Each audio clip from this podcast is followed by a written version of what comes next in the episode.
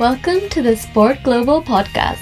スポーツグローバルは海外スポーツ界で働く日本人によるスポーツを通して世界に挑戦したい日本人を支援するプラットフォームです。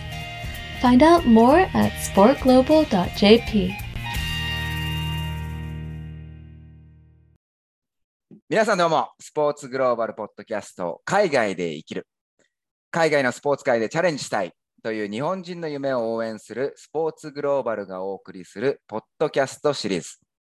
日本以外の国で生き抜くために必要なことは何なのか。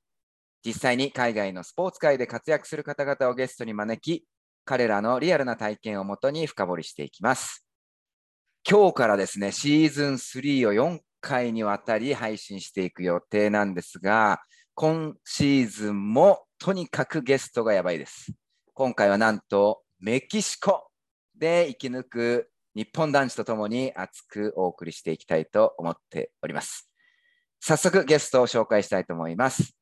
えー東京都出身、現在はメキシコで建築士として活躍しながらサッカー事業にも携わっている渡辺悟くんです。悟くんよろしくお願いします。あ、お願いします。渡辺悟です。はい。えっとね、悟くんのプロフィール、ストーリー、悟渡辺に関しては、これからじっくり聞かせてもらうとして、その前に、えっと、このシーズンに参加してくれるスポーツグローバルメンバーの、えー、ひろかず、安倍からですね、もう毎回ひろかず、安倍かよっていう声が本当に聞こえるようなんですけども、まあ、今回も 相変わらずひろかず、安倍でよろしくお願いしたいんですが、まずはですね、悟くん、安倍くんに、悟くんとのつながりをちょっと説明してもらいたいと思います。よろしくお願いします。あ、はい。よろしくお願いします。はいこまあ、僕の高校の同級生なんですけど、うん。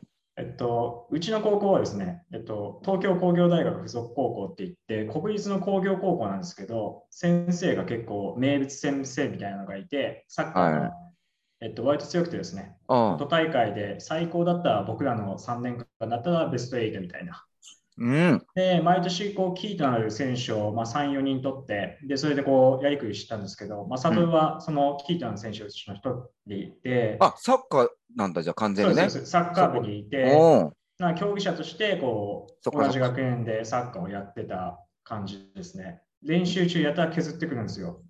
本気だ。マジのプレイヤーだ。やたら削ってくる感じのプレイヤーで、まあ、一緒に切磋琢磨してやってたって感じですね。おい、どうですか？今のコメントに関して、悟くん合ってますか？そうですね。異論はないです。ないんだ。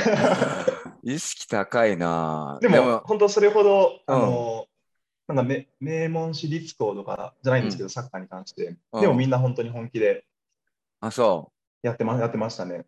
あ、そう。いや、最近もね、な、ど、誰だっけな、どっかの、もう下手したら香川真司かな？香川真司が、もう、その海外との差みたいなのをまた、えーっと、話したときに、やっぱ普段練習どんだけ、なんていうの、マジでいけるか削れるかみたいなとこ話してたから、本気がそこにいたんだね。いやいやいや、だからそういう意識はすごい高くて、で、結構中心選手になってくると、やっぱり仲間内でもあんまり生きにくいみたいなところあるじゃないですか。そうだよね。で、それでやっぱこう出てる選手は特にこうね、こう練習で実力が伸びていくのが難しいみたいなとこをやったら削ってくるみたいな。熱いですね。じゃあちょっとその熱いストーリーも含めて、ちょっと聞いていきたいと思うんですけれども、えっと、まず、え説明させていただきますと、まあそういうことで安部君からのね、紹介で悟君に今回出演していただくことになったんですけども、え海外で生きるこのシーズン3ですね。まずはね、第1回目を、えーストーリーオブ悟渡辺としてお送りしたいと思います。このね、ちょっと訳を説明したいんですけど、今までね、シーズン1、2ともに、本当にね、素晴らしいゲストの人たちに出現出演していただいてですね、あの、リスナーの方も楽しんでいただいたと思うんですけど、特にヨーロッパ、またはアジアの国々でね、生き抜く経験を、えっと、元に貴重な話をしていただいたんですけども、ま、それを経て思ったのが、もうちょっとゲストについて、ゲストの人たちがどういう人生を歩んだ上で、どういう経緯で海外で生活することになったかも踏まえて、それで何をしているのかっていうのをね、伝えてなかったなと思って、それをまずリスナーの人たちに聞いてもらった上で、その人がどういう思いを持って日本の外で生活しているのかというのをね、ある程度分かった上で、このゲストが繰り出す海外で生きるということについての話を聞いてもらった方が、リスナーにとってもより理解が高まるんじゃないかと思ったわけです。なので、まず今回は、えー、サトル君がどういう人なのか、そしてメキシコとサトル君のつながりですね、について、えー、じっくり話をしていただきたいと思ってます。ということで、えー、まずはサトル君、メキシコに行くまでですね、えー、どうしてメキシコに行くことになったかっていうのを、まあ、動機も踏まえて教えてもらいたいんですけど、まずはじゃあ、まあ、簡単にサトル君の自己紹介スタートでお願いします。はい。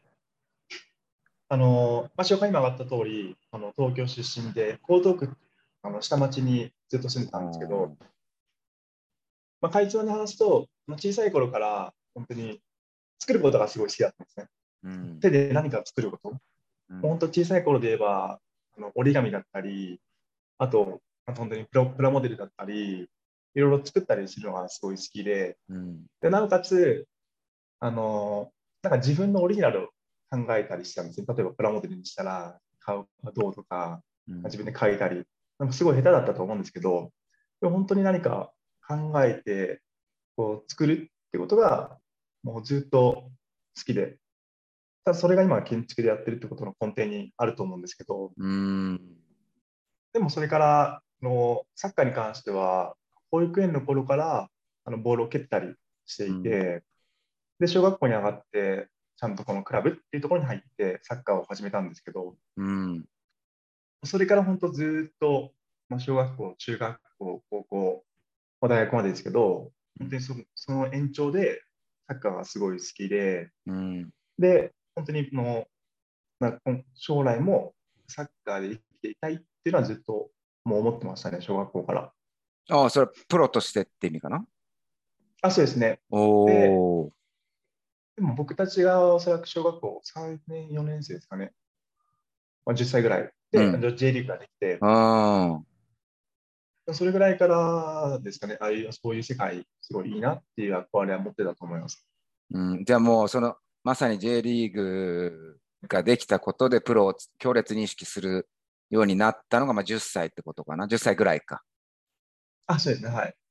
うん、なるほど。ちなみに、その小中サッカーの経験で言うと、正直、はい、その悟君、自分に言ってもらうのもなんだけど、どういうコースを歩んでたの？エリートコースというか、まあまあ順調に行ってたの？そういう意味では。いや、小学校は特にエリートではないですね。うん、あそう。本当に。マッチクラブみたいな。あの、高等区立の、あの、小学校にある、うん、そのマッチクラブですね。うんうんうん。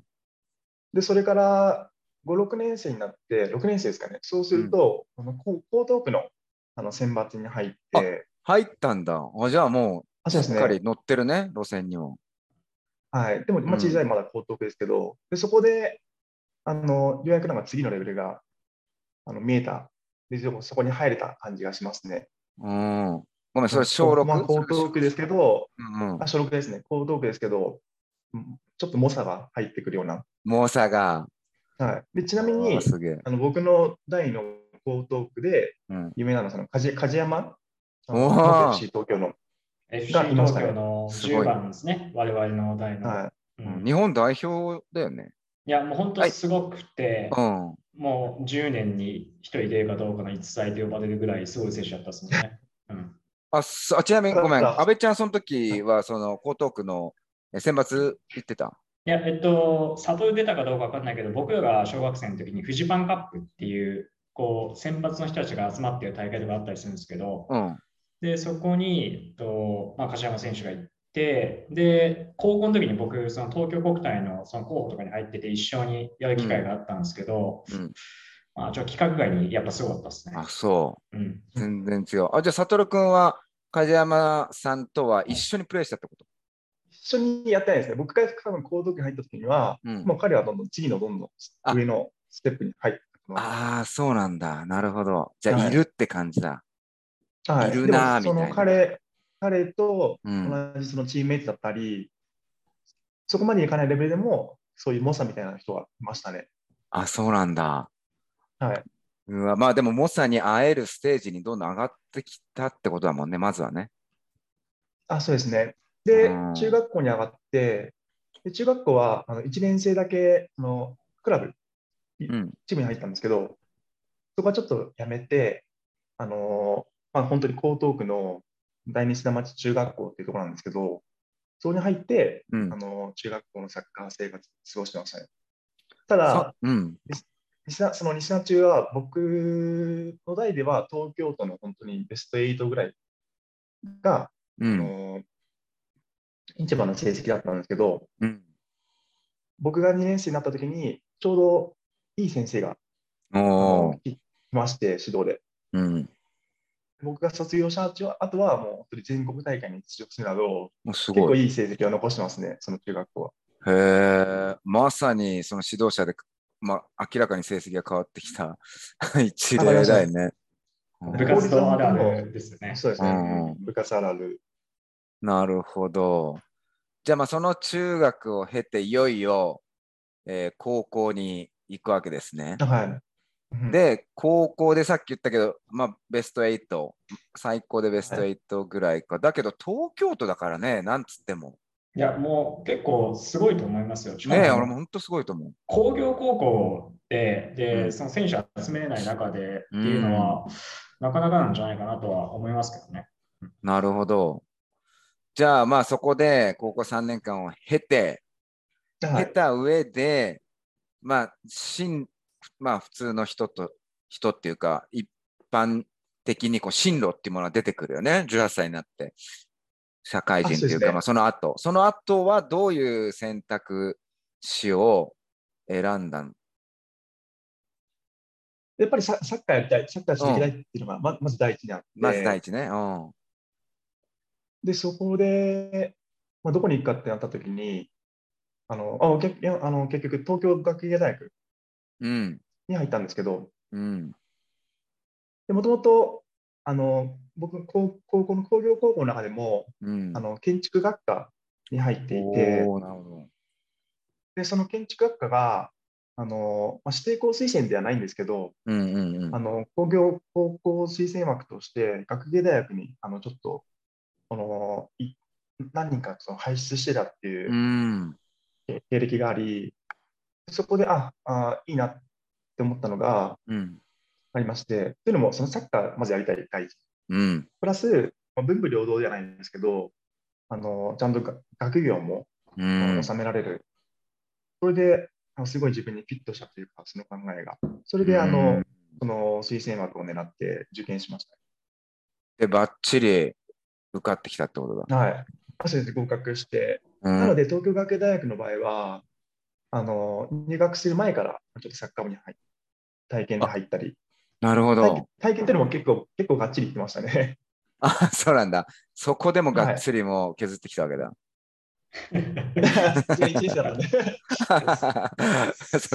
サートではでも、高校の時は、本当に勉強もできて。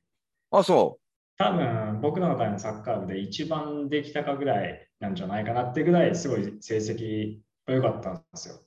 えー、どうその佐藤君、勉強しっかりしてしててのその成績？それともなんとなくと取れんの？それが。いや、知ってたと思いますね。うんちょっとなんか、あの余談ですけど、うん、あの高校の卒業式で最後、一人あの成績優秀賞もらえるんですね。それを僕の代で僕がいただいて。俺すごい。成績優秀賞ってごめん、どういう人がもらえるの本当に成績トップの人がもらうって意味？あ、そうですね。成績トップなんですけど、おそらく確か各学各年であのどこの学科の人が生まれるっていうのは決まったらしいんですね。あの臨時学科があるんですけど。うんうん、で、例えば僕の時はあの建築学科で、その建築学科の一番優秀な成績の人がもらえるっていうあ、なるほどね。里歌って4.8ぐらいあった評定。4.89ぐらいあったと思う。懐かしいな、評定。5, あの 5, 5段階のね。5段階の4.89って。それはすごい。すごい、すごいっすよ。これはすごい。うん、すごい。俺、小、小中と、まあ中は違うけど、だいぶ下がったけど、小学校は振動って言われてたけど、もうオール5とかだったけど、それだんだん下がって高校とかやっぱ評定4.23ぐらいでギリギリだったもん。それでも我ながらよくやったと思うけど、4.89ってすごいな。そうそう、多分好きな建築を勉強したっていう、だからそっちもガチだったんでしょうね。え、じゃあその時から高校の時はもう結構モチベーション高かったんだ、その建築勉強することに対して。あ、そうですね。建築やっぱ好きでしたし、あとやっぱりその中学校からですかね、まあ、文武両道じゃないんですけど、勉強もしっかりしないとっていうのはありましたね、どっかしら。いや、素晴らしい。ちなみに、どっから来たと思う？その、その意識。なんかそこにも、こう、なんかあの頑張れば結果が出るっていう、うん、そこがなんか、まあ、根本な気がしますね。もともと、まあ、なあった例えば、中田秀俊を見てとか、そんな、そんなんじゃなくて、例えばね。あ、知らなかったと思いますね。あ、でもじゃあどっかにあったんだね。まあどっかにそのルーツがあるんだろうけど。はい。うん。まあ親、親、わかんない。親か何か、友人か、仲間、あの、漫画家とか。わかんないけど、まああったってことだ、ね、あんまりなんかそうですね、なんか例はなかった気がしますけどね。よく聞かれるんですけど、何をちゃんとするのか。うん。いや、でもすごいな。阿部君もそういう意識、俺が知る限りというか、聞く限りあるよね。文武両道に対する意識は。そうですね。ありますね、うん。一貫して多分あったと思います。まあ、高校で言ったら、悟るほどでも、ほどではなかったですけど、まあ、やりたいことが、その勉勉強っていうのやりたいことがあんまりなかったっていうのが一番理由だと思うんですけど、うんうん特にうちの高校は、あのそのサッカー推薦とかで人を取れないんで、基本的に僕らの高校に入ってくる人は、推薦入試か、あの一般の推薦入試か、うん、筆記で入んなきゃいけないんですよ。うんうん、で確か、悟は、担任の先生が、あの、推薦の出願をするのを忘れて、一般を受けなきゃいけないっていうのがあって、僕もギリギリで決めたんで、一般を受けて、うん、一緒にこう一般試験を受けてこう入ってくるんで、はいはいで高校の時はもうあれですね、そこまで実はもう大体そのサッカーする人はこう勉強もやるってやつは割といましたね。そうじゃないですね。確かにいたんですけど。うん、なるほど。じゃあ結構意識高い人たちに囲まれてたっていうのもあるかもね、佐藤君もしかしたら、ね、高校に関して言えばそうですね。なるほど。じゃあ、それで、まあ、学芸大で、まあ、サッカーを4年間しっかりやる、やったのかな？あ、大学系大学であの1年間はもう本当に本気でやっていて、うん、学系大学のことをちょっと話すと、うん、僕の時は1年生から4年生まで多分120 110人ぐらいいたと思うんですね。あすごい。で、あのその中で、えー、僕の1年生は40人ぐらい。でちょうど学系大学の当時の学系大学は、うん、僕が入った時にちょうど家政さん、鹿島に入った。が卒業したタイミングで。なので、その時に、えー、僕僕が1年生の時の4年生、あの保坂さんっていうバンホーレ神戸でプレーしていた人だったり、うん、あの何人か結構いますね。後々あの J リーグで活躍する人だったり。すごいね。で、僕が1年生の時は40人の中、うん、10人ぐらいあのちょっと早めに行ってたんです入学する前から含めて。うんうん、で、その人たちが大体その1年生のメインになってたと思うんですけど、うん、その中には本当にあユースが多かったですね。なんたらユース、シビザスパルスユースで、あ、高校、高大連、高大連にしても、いろんな結構各ところから有名どころが、うん、まあ、岐阜工業がその時強かったんですけど、岐阜工業のキャプテンだったりも来てましたし、すごいあのハイレベルでしたね。あ、そう。なので、あのすごいあのまた高校から、高校の環境からまた一つこうグレードが上がって、うん、でもすごい楽しかったですね、そのその環境が。うん。すごいみんなうまいなっていう、まあ、ついていこうっていうのもその負けたくないなっていうのもありましたし。でまあ、それで1年生をずっと続けるんですけど、ちょうど1年生が終わるタイミング、まあ、2月、3月ぐらいですかね、うん、ちょうど僕、母子家庭なんですけど、うん、あの母親一人で。で、兄弟一人で、まあ、兄弟男兄弟二人で、母子家庭で、母親がその時に、2月ぐらいですかね、ちょっと寝込んじゃってまして、わあ、そうなんだ。体調を悪くして。うん。その時に、ふとこう、今までのことを考えて、うん。すごい好きにさ好きなことをずっとさせてもらったんですね、自由に。うん。なので、ちょっとこれ一回、一旦ちゃんと考えなきゃいけないなっていう、その母親のこともそうですし、うん。自分が今までやってきたこともそうですし、うこれん。からしなきゃいけないこととか、うん。そうなった時に、うん、そうなった時にこう、サッカーを選手として送るっていうじ、まあ、人生というか、その生活に一区切りつける決心というか、うん。に至りましたね。あ、そうなんだ。はい。あそういうきっかけで大学1年が終わった時か。あちょうどそうですね、終わる時に。うん。で、それがあ起こって、えー、そのか、あの、そうですね、その、学芸大学の部活の、まあ、キャプテン、まあ、うん各各カテゴリーでキャプテンがいたんですけど、僕がいたカテゴリうん。ーのキャプテンに話して、コーチに話して、そう、でもその時思ってもらったんですけど、すごい泣いてましたね、この子。あ、そ話話してる時に。う。わあ。まあ、今でもちょっと涙出てきますけど、うん。そう、なんか泣きましたね。うん、僕もそれ聞いたとき、実はめっちゃショックっていうか。大学に行ってサッカー続けたのって、まあ、そういう強豪校に入って同じような環境でやったのって、僕と悟だけだったと思うんですよ。あ、そうなんだ。で僕も本当同じような環境で100人以上部員がいて、同学年は30名以上いるみたいな。で、まあ、ワクワクもするけど、やっぱ厳しい、きついなって思うこともたくさんあったと思うんですよ。例えば、僕で言えば、フォワードが8人とかいるんですよ。で、おー4-4-2でやってると2人しか出れないじゃないですか。うん。で、しかも超レベル高いから、それを見せつけられると、俺、この中に入ってできるのかうんみたいな。うん。ところで、悟と結構話をしながら、うん頑張ってやっていこうってなってたところで、悟がこうサッカーやめると。あ上を目指すサッカーやめるっていうのを聞いたときは、ぼ僕はやっぱこう高校の時結構ライバル視してやってたので、ちょっとショックだったですね、それを聞いたときは。あ。そうだね。しかもまあ、切磋琢磨する仲間としてってことか。そうですね。ねえ、まあまあ、ショックやな。でも、それを経て、まあ、実際にその上を目指すサッカーに一旦区切りをつける。で、つけた後の、その悟君の、えー、なんていうの、い行き先というか、どういう方向性をつけていったの？その時に、うんあの、シンプルにこう、まあ、廃人になったというか、なんかもう、はい。ずっとこう、もうずっとこう、うん。僕のなんか生きか生き方というか生きがいとして、うんまず目標があって、でそこに向かっていくっていう、そこからその生活のエネルギー、生きていくエネルギーなんですね。うん。なので、まあ、あのサッカーに出会った時から、まあ、保育園から、まあ小学校から、本当に大学のその1年生まで、もうサッカーだけをこう見て、うん。どうやったら上手くなれるか、どうやったら強くなれるか、うん。どうやったら勝てるかっていうことをずっと考えて、もうにうん24時間それこそ。それが本当に一気になくなって、もうシンプルにこう生きていくこう活力を生み出すものそうだよね。なくなったんですね。うん。なので、まずまず最初はその、まあ、先ほどの話した理由で、あのまずワイパイといろいろ始めて、うん。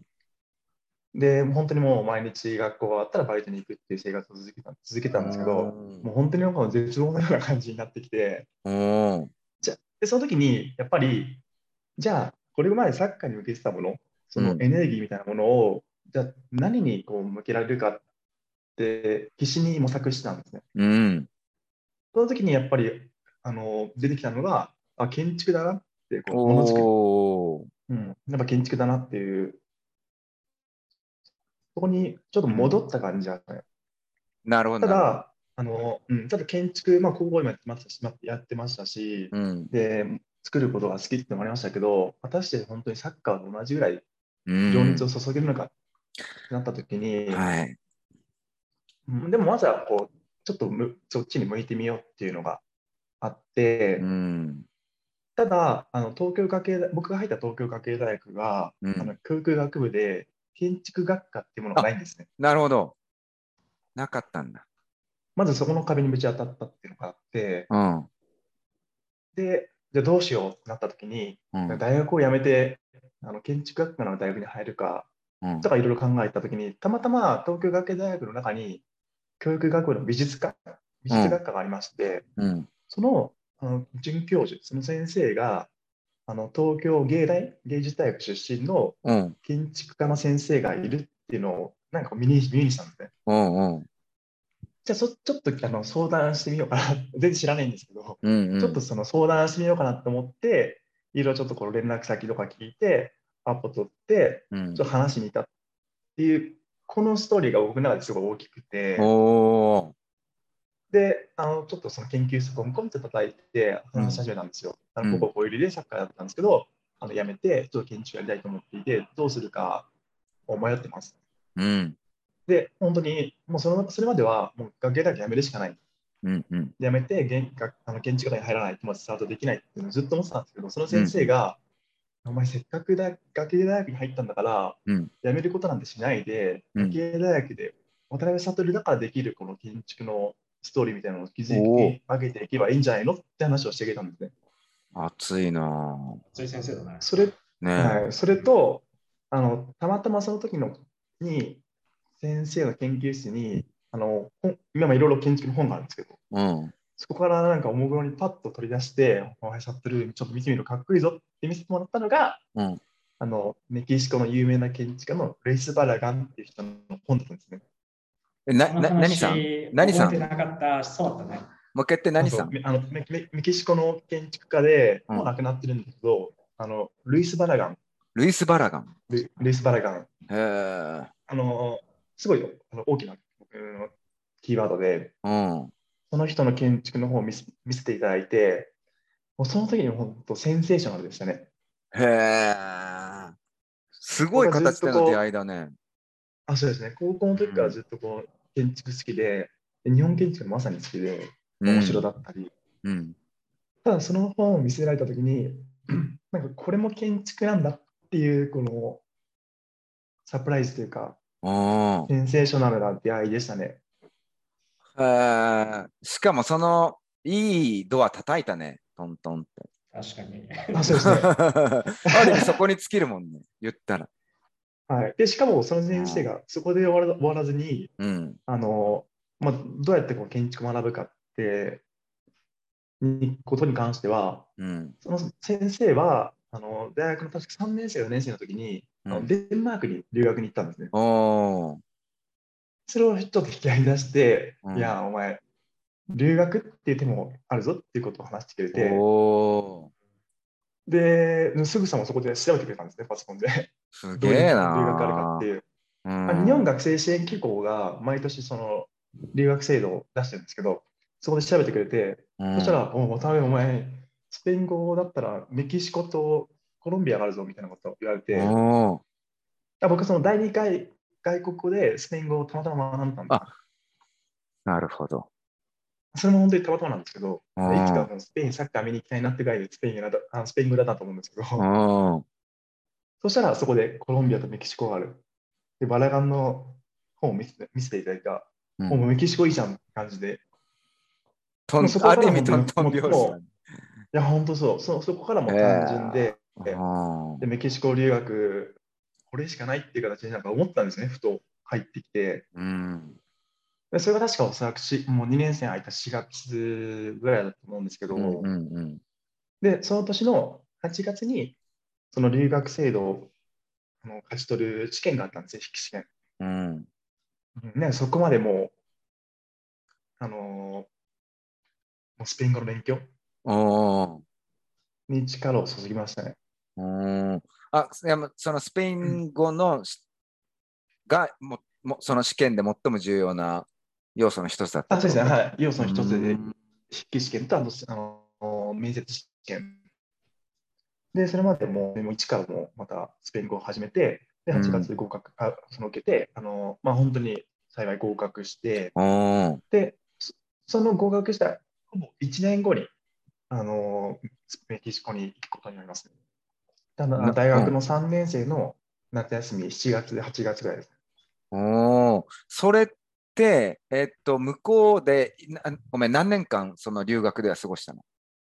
あ、1年間です。1年間。それは、休学、えっと、日本の大学あ休学ですね。あはい、その分が単位が取れるとかじゃなくて、もう完全に休学しているっていう形ね。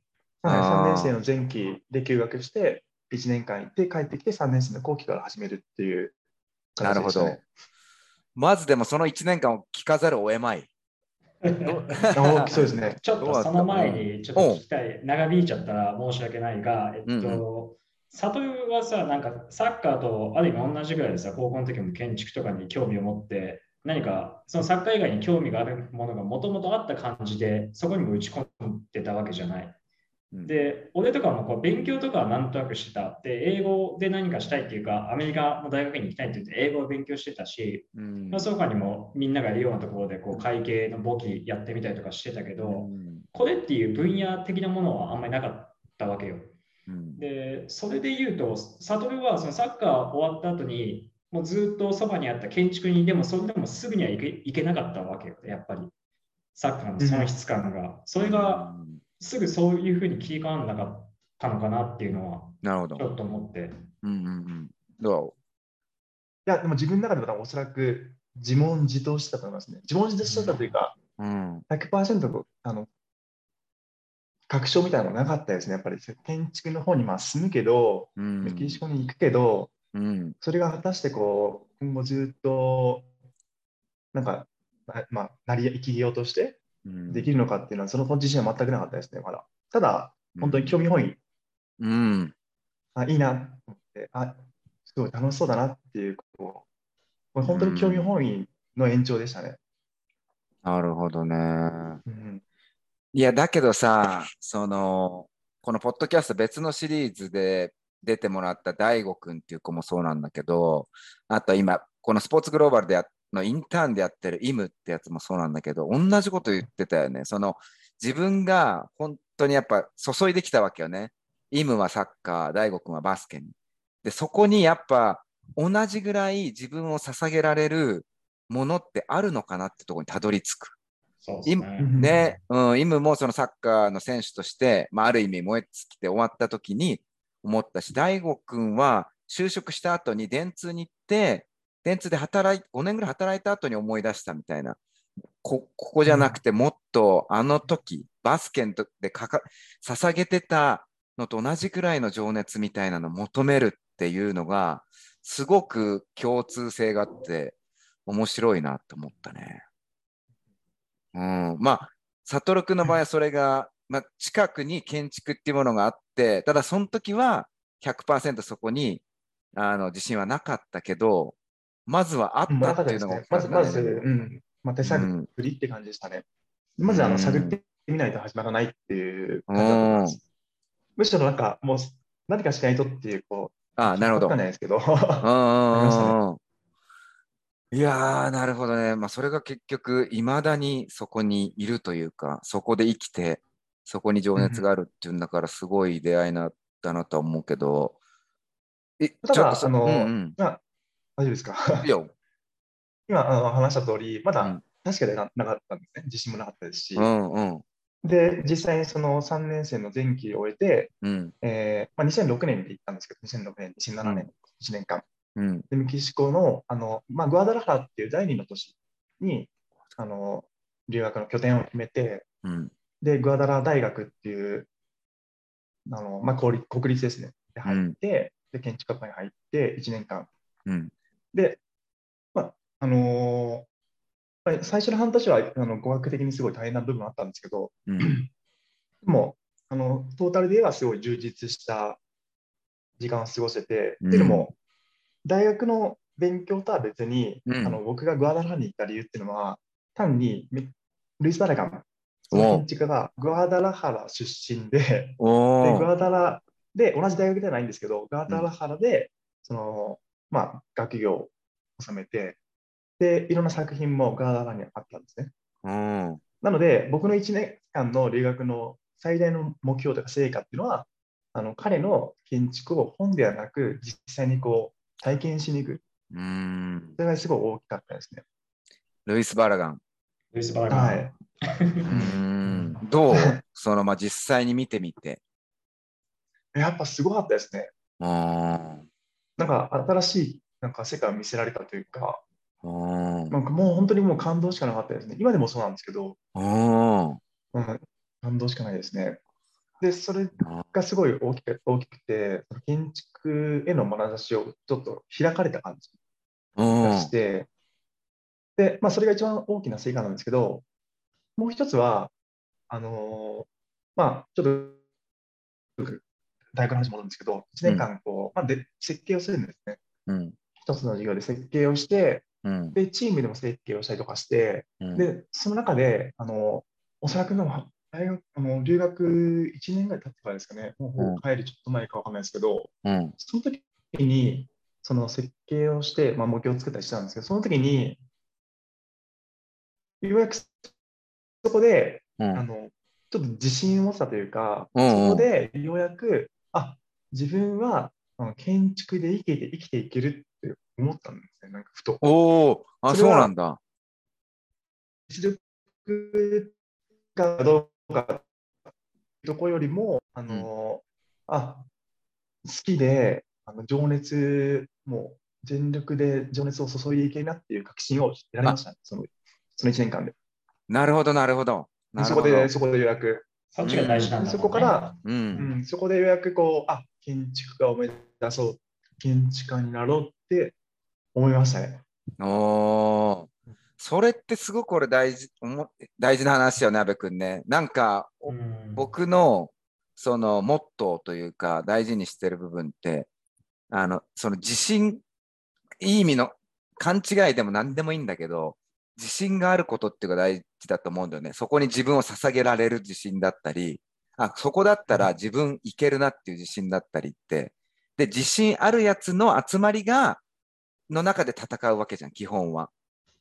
はい、だから、その、まず自信がないっていう時点で、僕はそこに行くべきじゃないと思ってて、自信があるところでやるべきだと思ってるから、まずそれが持てたっていうのが大事なスタートラインだなと思うんだよね。あ、そうですね。今でも覚えてますね。うん、まあ、瞬間というか。なんか実力どうこうよりもやっぱこう、夢中、夢中になれるかなっていうのがすごい大事ですよね。そうそうそうそう。なんか、やっぱサッカー僕もやってたし、みんなこう3人ともサッカーだからサッカーで言っちゃうけど、その結果はどうあれ、どっかにチャレンジしに、例えば海外のクラブ行くときも、自信ないかったら行かない方がいいと思うんだよね。当たり前なんだけど、自信ある人の塊のトップたちが競って、その中で数人だけが行くみたいな世界じゃん。だから自信ない人は、まあ、基本いないと思うんで、まあ、自信なかったらもう行くべきじゃないっていうのは僕は特に海外にチャレンジする人は本当はそう思ってる。だ迷うんだったら行かない方がいいっていう。そこに、うん、そこに夢中になれるかですよね。うん、うん、そうそうそう。うん、まずはね、その大前提の話として。うん、根本はやっぱりそこは大事かなと思いますね。夢中になれるか、うん、情熱を注げるか。うん、なんか、後からそのテクニックだったり知識だったりっていうのは、うん、あのまあ、努力者についてくると思うんですけど、うん、その自信を持つだったり、その情熱を注げるかどうかっていう自分の中で、うん、そこはやっぱり、まあ、一番の大事なポイントかなと思いますね。なるほどね。じゃあ本当にその価値のある1年間の留学になったわけだ。で、ね。うん、で、それにプラスして言うと、あのまあ、価値のある1年間でもあったんですけど、うん、逆の意味でも価値のある1年で、っていうのも、うん、建築の中で、日本建築ってやっぱ結構有名なんですね、その海外でも。茶室とかお城とか、で、その中で1年間でそのメキシコ人の友達だったり、先生だったりから、うん、日本建築のことを結構聞かれたんですね。なるほど。いろいろ。うん、その時にあ、全然自分知らないなっていうその恥ずかしさとともに、うん、あのまあ、まあ、その中では僕が日本代表なんだなっていう感覚が持ってました。なるほどね。なので、その建築のあメキシコでの留学1年間を終えて、日本に帰ってきたときに、まず何をしたかというと、いろんなところを建築見に来ましたね。日本建築は何なんだっていう、自分の中で命題を持って。うん。それは、で、うん。はい。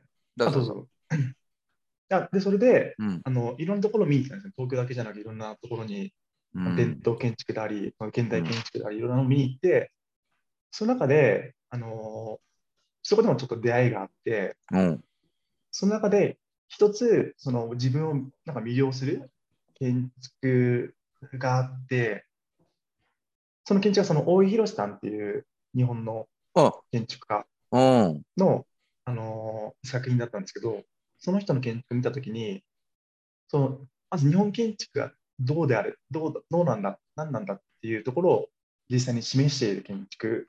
うん、でそこからあの、まあ、本も読んだりして、まあ、すごい自分の中でこうスッと降りて、すごいなんか憧れを、尊敬を持つようになったんですね。うん、そこからもう全国のその須野先生の建築を見に行ったりとかして、うん、で最終的にあの、まあ、全然コンタクトないんですけど、まあ、大井宏さんっていう方はもう亡くなったんですね、1989年ぐらいに。うん、その息子さんが事務所を継いでいて、はい、その先生に何も何も知らない僕がメールで、あのじゃ熱い文章を送って 熱くね。本当に。苦しい。君が言うな。いや、本当にもう、もう多分、ブワーっていう感じのメール送ったと思うんですよ。もうその時文章構成とか考えてないですし、ただ、多いよ。そうしたら、あの帰ってきたんですね。あの渡辺君のあの日本建築、そしてバラガンへの熱意をあの感じました。今こういうプロジェクトやってるので、ちょっと一回事務所に来てみませんかっていうメールをくれて、それで、やばいね。もう会いに行って、そこから本当にもう、あの、まあ、修行じゃないですけど、まあ、書生としてこう、うん、入らせてもらって、で、メキシコに来るまで、もうずっとその事務所で、あの、まあ、バイトというか、うん、まあ、最終的にはちょっとちゃんと働いて、働かせてもらってましたけど、うん、そこで修行修行してましたね。どれぐらいの期間いたの、そこに？2007、8, 8から12なんで、うん、また4年、5年ぐらいですかね。そうなんだ。じゃあ、そのメキシコから日本に帰ってきて、うん、まあ、学生を続けるわけだよね。日本学芸大学。はい、そうだよね、はい、学芸大学で。続けながら、そこの事務所で修行兼バイトをやって、大学終わった後は、まあ、言ったら、普通の社員っていうかな、その正式に働いてた、ね、ただ、ただあの学芸大学はあの建築学科ないので、うん、あの建築学科を出るっていう意味でも、学芸大学4年間卒業あ終えて、卒業してから、僕はあの編入学であの東京理科大学の,、あの夜間にあの3年生で入りましたね。おおなるほど。それは建築学科ってことかなあそこはそう、建築学科なんです。あじゃあそのうん、あの夜間、まあ、午後6時からですね、6時から9時の間、毎日行って、で2年間3年生、4年生を置いて、そこでようやくその建築学科を今、日本で修了する。うん、それが2000 2000 2002年間。で、そこから、おそらく2年間、あの事務所で働きながら、うん、でその後2012年にまたメキシコに戻ってくる流れですね。なるほど。じゃあ、うん、まあでも、大きなターニングポイントはありましたね。完全に今の中にすでにね。あ、そうですね。建築に関しては、そのバラガンっていうのと、あと大江広さん、大江建築。その2つっていうのが、僕の中でもずっとこう、礎だね。ちなみに言ったら、いまだにそれが根底にあるんだ。あありますね。もうあ、そう。うん。バラガン、大江建築。すごいいい話だな。根底ますね。うんいい話すぎるんで全部カットですね、この第一話。これか全部 P 入れちゃおうかな。いやー、いい話だな。なんか、うん、いつもいい話聞かせてもらってるんだけど、いろんな人に。改めて、ポッドキャストややっててよかったなと思うぐらい、本当いい話だな。なんかこういう話聞いてほしいなと思う、リスナーの人に。なんか切り替え方が、うん、その一友人として見ててやっぱすごいなっていう自分の周りにいない、うん、まあ、大体みんなね、うん、こう、まあ、やりたいことあってもその就職してったりとかそんな中でこう考えたりするけどこう佐藤の場合はもう本当に180度切り替えた感が僕の中では結構あって。おなるほどね。実際編入学もしてるわけじゃないですか。確かにね。だから、あ本当にやりたいやつはここまでするんだよなっていうのをこうなんか見せてもらったというか、うん。なんかそんな感覚が僕の中でありましたね。それとね、やっぱあの、大江広事務所をへの手紙かな？っていうのは、そういうストーリーは、言ったら僕も似たようなことあるし、で、僕の周りでも、特にこの時代かな、僕らのスポーツマネジメント界って、結構そんな道がない時代は切り開いた方たちも多くて、そういう話を聞くと、一つや二つやっぱその辺の話があるんだよね。確かに。重い重い先行型の公然、ね、そうそう、やってみて、それが意外にというか、あなんかリアクション来て、つながって、まあ、つなげるんだけど、つもつながっていくっていうストーリーは、やっぱあるなと思って、そういうの、もちろんない人もいっぱいいるじゃん。なくて全然いいんだけど、でも特に多分、悟君の場合、僕もそうだったけど、何もないっていうか、バックグラウンドもないし、そのコネコネクションもないみたいな人が、どっかでブレイクスルーを起こすための一つの、なんか、別にそれを意識してやってるっていうんじゃない、それしかないんだけど、そういうのがあるっていうのは、まあ、リスナーの人にぜひ楽しんでほしいなと思うよね。なんか、乗り越えてる壁が、なんか、2つあるなと思ってて、1つは、まあ、さっき言ってた180転換したって話なんですけど、うん、建築に行ったというところ、ともう1つはスペイン語の壁も乗り越えてるわけですよ。なるほど、なるほど。だからもう、すごいところにぶつかってったなって感じがね。あまあ、そうだよね。うん、試験も受かったし、その後メキシコにも行ってやりきってるっていうのもあるしね。いやー、なるほど。じゃあ、えー、っと、待って、それで、じゃあ、いよいよメキシコに今度長期で行くわけよね。そこの話少し聞こうかな。どういう形でメキシコには再び2度目のメキシコ？一回切んなくて大丈夫ですか？あ、そうしようか。ごめん。じゃあ、一回切って、次の、はい、えー、第2回目にしよう。もうこれは。もったいない。はい、はい、じゃあとりあえず、えー、1回切らせていただきたいと思います。ありがとうございました。ありがとうございました。ありがとうございました。